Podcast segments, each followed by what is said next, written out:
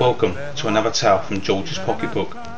George is a frontline UK response officer dedicated to fighting crime, resolving family disputes in minutes that have taken years to break down, and getting in the faces of the social underclass. All events are real, and names and places have been changed to protect the innocent, not so innocent, and plain stupid.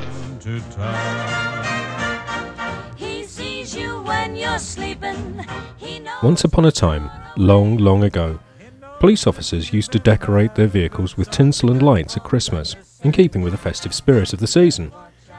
Sadly, for a variety of reasons, this is a practice that hasn't been allowed by senior officers for some time.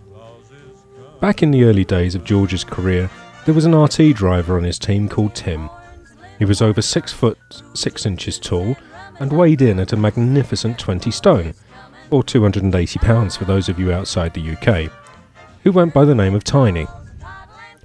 Back in those days, George's team worked a four week shift pattern that included a full week of nights, which meant that they worked night duty on Christmas Eve for six years on the trot.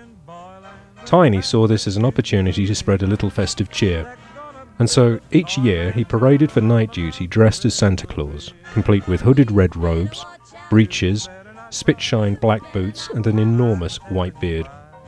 His generous girth meant that he had no need for any additional padding under his tunic to create the jolly persona of St. Nicholas.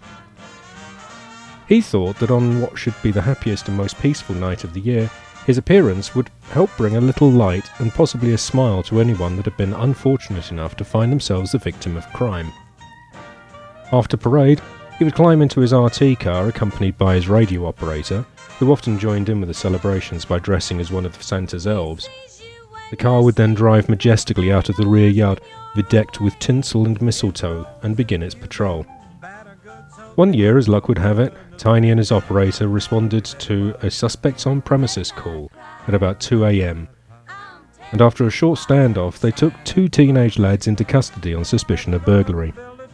George arrived with the van just in time to see Santa Claus, resplendent in red robe and flowing white beard, stroll out of the premises with a handcuffed burglar tucked under one arm, and dragging the second burglar behind him by his collar.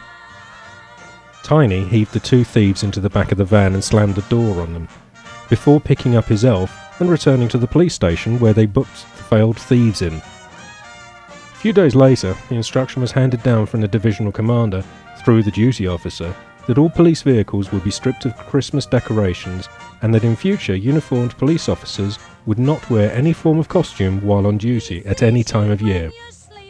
A member of the public had complained to the division about a police officer dressed on duty as Father Christmas that had upset his two children. Apparently, the family had been driving home in the early hours of Christmas morning and had passed the scene of the burglary. The two young children in the back of the car had been confused and reduced to tears after seeing Santa Claus dragging the two struggling prisoners out of the house, surrounded by police cars and blue flashing lights. They didn't understand why he was helping the police when by rights he should have been flying around the world delivering presents from his reindeer drawn sleigh.